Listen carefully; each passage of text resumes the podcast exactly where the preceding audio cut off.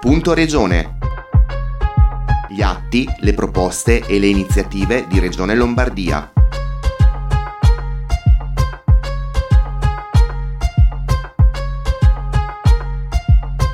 Bentornati ad un nuovo appuntamento con Punto Regione.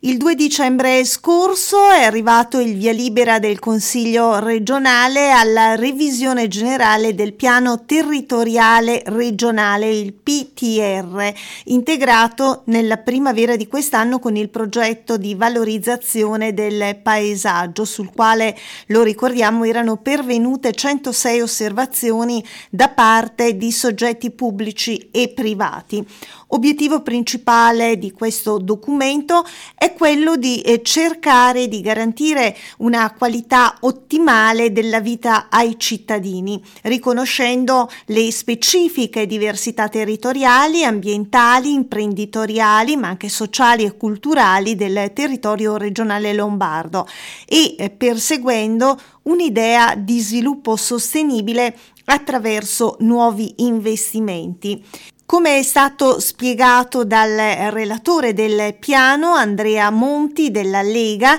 l'atto amministrativo affronta e sviluppa in particolare eh, alcune tematiche, coesione e connessioni al fine di realizzare una maggiore sinergia tra i territori confinanti, riducendo i divari tra centro e periferia, l'attrattività intesa come valorizzazione del capitale territoriale digitale per attrarre nuove persone e imprese, resilienza e governo integrato delle risorse, finalizzato alla conservazione del patrimonio naturale, alle sfide ambientali, ma anche alla prevenzione del rischio idrogeologico, idraulico e sismico. Ancora la riduzione del consumo di suolo e la rigenerazione in attuazione delle leggi regionali numero 31 del 2014 e numero 18 del 19 e eh, cultura e paesaggio con l'obiettivo di valorizzare le identità paesaggistiche della nostra eh, regione, promuovendole e integrandole in un progetto unitario di cultura dei luoghi. Da qui la necessità dunque di rafforzare l'immagine della Lombardia per farne conoscere sempre meglio e sempre di più il capitale territoriale e le sue eccellenze, sviluppare e incrementare la mobilità di merci e persone superando il digital divide e ancora sostenere la struttura policentrica del territorio regionale, confermando il ruolo centrale di Milano ma valorizzando alla pari gli altri territori.